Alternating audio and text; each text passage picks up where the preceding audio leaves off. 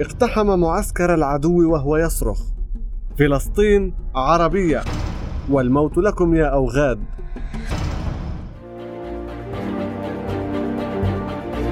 بطولات. بودكاست نحكي فيه عن أشخاص كان لهم مواقف بطولية في حاضرنا العربي. معكم مأمون من حنجرة. بودكاست.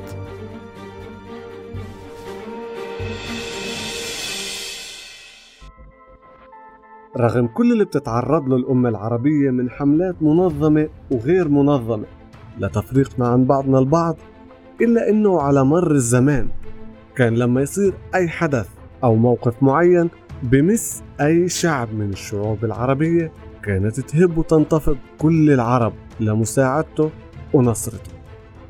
وهذا كان واضح جدا في تاريخ المقاومة الفلسطينية اللي انضم لها آلاف الأشخاص من جنسيات عربية مختلفة واللي استشهد في سبيلها أعداد كبيرة من الجيوش العربية اللي حاولت ولا زالت لليوم بتحاول بكل ما أوتيت من قوة لحتى تدافع عن فلسطين. ما عنا دولة واحدة ولا عملة واحدة ولا جنسية واحدة ولا عنا أي إشي من مظاهر الوحدة المتفق عليها عالميا. بس عنا إشي أهم وأثمن وأغلى من هاي المظاهر.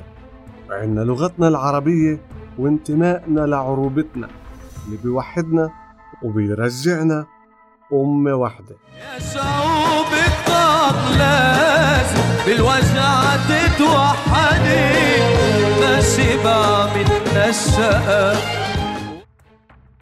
قبية قرية فلسطينية تقع في قضاء رام الله واللي بيعرف قبية بيعرف المجزرة الشنيعة اللي نفذتها العصابات الصهيونية فيها. بتاريخ 14 10 1953 من يوم الأربعاء مساء شن العدو الصهيوني عدوانا إجراميا بقيادة المجرم أرييل شارون واللي راح ضحية هذا العدوان 51 شهيد من سكان قبية بالإضافة ل 15 جريح. كلهم كانوا من المدنيين والمواطنين المسالمين المجردين من السلاح. وما وقفت المجزرة لهذا الحد فقامت العصابات الصهيونية بنسف جميع منازل القرية الصغيرة ودمرتها تدمير شامل.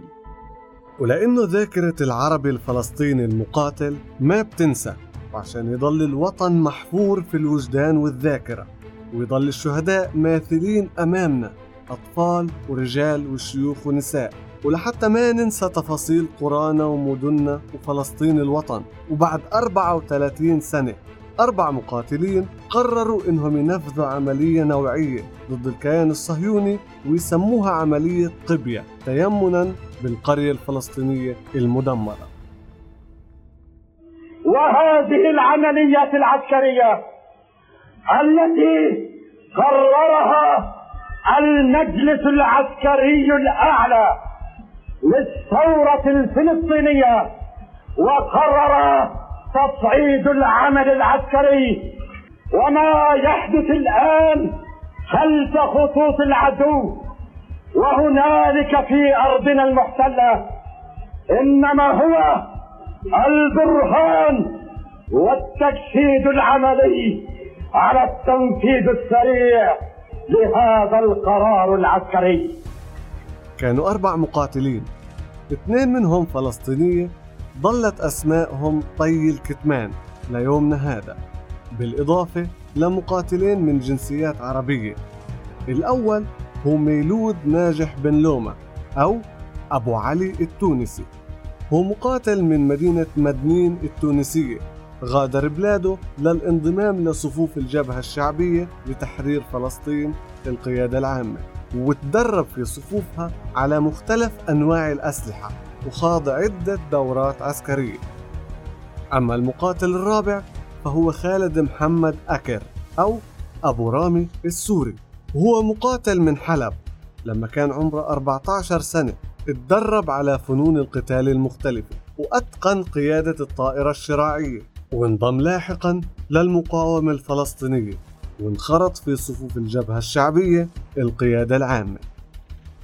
هدول الأربع شبان حملوا أرواحهم على إيديهم وأدركوا إدراك تام إنهم رايحين رحلة بلا عودة وأدركوا إنه لما تحط طائراتهم الشراعية في نقطة الهدف ما فيش ولا وسيلة تخليها ترجع مرة تانية. فبعد العملية الصهيونية اللي اسمها سلامة الجليل اللي على أثرها احتل جيش الاحتلال الصهيوني بيروت والجنوب اللبناني عام 1982 ميلادي. وقف رئيس حكومة الاحتلال بهذاك الوقت مناحم بيغن وقال لسكان المستعمرات شمال فلسطين المحتلة الآن آن الأوان كي تنعموا بالهدوء والأمن والاستقرار إلى الأبد ولن يلحق بكم أي أذى بعد الآن. فكانت عملية شهداء قبية النوعية برهانا لتكذيب مزاعم بيغن وباقي من تبقى من قادة الاحتلال لأنه هاي العملية أدخلت الفوضى والرعب إلى قلب المؤسسة العسكرية الصهيونية. هذا الرفيق أبو علي تونسي ميلود ناجح عمر نوما الجنسية عربي تونسي مواليد 30 سنة وأنبه كل الأقطار العربية بأن فلسطين ليست للفلسطينيين فقط بل أنها دولة عربية دولة إسلامية. فلماذا هذا التراجع وهذا الخوف والاستسلام؟ لماذا هذا النسيان؟ كلنا عرب لا فرق بين عربيا أو اعجميا إلا بالتقوى. صدق الله العظيم. الشيخ خالد محمد أجر من مواليد عام 1967 عربي سوري أنا ماشي لهيك المهم عشان أنا هي قضية مش بس قضية إنه بس إنه واحد لكل واحد فلسطيني هي قضية أمة عربية وبتمنى لكل العرب إنه يتحدوا ويتوحدوا بيد واحدة في الخامس والعشرين من تشرين الثاني عام 1987 وقف هدول الأربعة فوق وادي البقاع اللبناني بجانب طائراتهم الشراعية وأدوا التحية العسكرية لقادتهم في الجبهة الشعبية لتحرير فلسطين القيادة العامة قبل ما يحلقوا بطائراتهم الخفيفة في هاي الليلة. الليلة اللي دعيت في كل الأوساط بليلة الطائرات الشراعية. في الساعة 8 ونص مساء حلق الطيارون الأربعة مقلعين بطائراتهم الخفيفة. ولكن نتيجة للصعوبات الميكانيكية فإن طائرتين اضطروا للهبوط داخل الحدود اللبنانية. بينما تحطمت الطائرة الشراعية اللي كان يقودها التونسي ميلود. في المنطقة العازلة اللي كانت تسيطر عليها عصابات عميلة للاحتلال.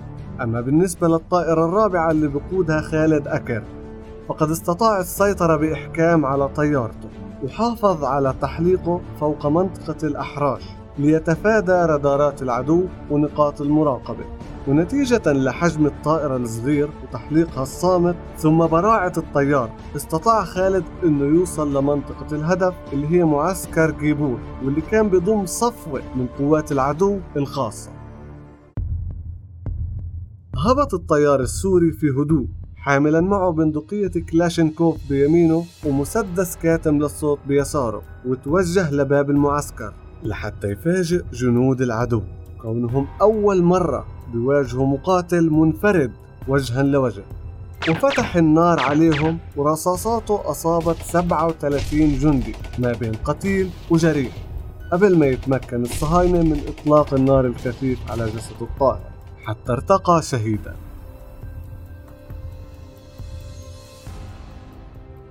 وبعد اتصالات عاجلة بين نقاط المراقبة الصهيونية قامت دوريات العدو بعملية مسح للحدود كما قامت بعملية مسح شامل آخر في مناطق مجاورة بمساعدة خلايا عميلة إلها بهذيك المناطق.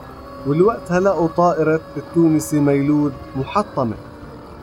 عملية البحث الشامل مكنتهم إنه يلاقوا طائرة ميلود محطمة وكمان دلتهم على مكان اختباء التونسي ميلود. بعد ما أصيب بالتواء بالكاحل جراء هبوطه العنيف. ولما شعر ميلود من مخبأه بوجود حركة غريبة حواليه عرف إنهم قوات العدو الصهيوني وبدأ بالاشتباك معهم. وسجل في صفوفهم عدد من القتلى والجرحى وظل يقاوم لحتى استشهد صباح 26 11 1987 وبعد انتهاء المعركة نقل جنود الاحتلال الصهيوني جثة الشهيد خالد أكر في نقالة إلى المستوصف الصحي في مستوطنة كريات شمونة في الجليل المحتل ووضعوها على بوابة المستوصف.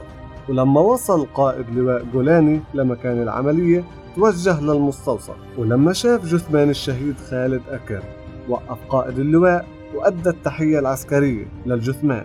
فهمس قائد المعسكر في إذنه وقال له إنها هذه جثة المخرب ومنفذ العملية. فرد عليه قائد اللواء وقال له إنه يستحق التحية. وظلت الجثة محتجزة عند الصهاينة لغاية عام 2008 واللي أفرج عنها فيما بعد في عملية تبادل ما بين حزب الله اللبناني والقوات الصهيونية. بطولة هدول المقاتلين وبراعة تأدية هاي العملية من ناحية اختيار الوقت والمكان ومن ناحية طريقة التنفيذ بأنهم يستخدموا طائرات شراعية ويطيروا من لبنان لفلسطين. بتأكد إنه تحرير فلسطين على إيدين الجيوش العربية قريب وقريب كتير وتضحياتهم هاي بتمهد لهذا الطريق. شهدائنا بيستحقوا منا كل التحية والتقدير لأنهم ضحوا بحياتهم في سبيل الحفاظ على الأرض. وبهيك بتأكد إنه لغتنا واحدة وإنه أرضنا العربية من شواطئ موريتانيا لجبال مسقط أرض واحدة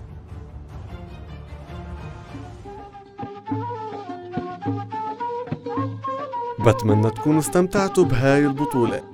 استنونا ببطولات جديدة ومقولات جديدة من بودكاست بطولات.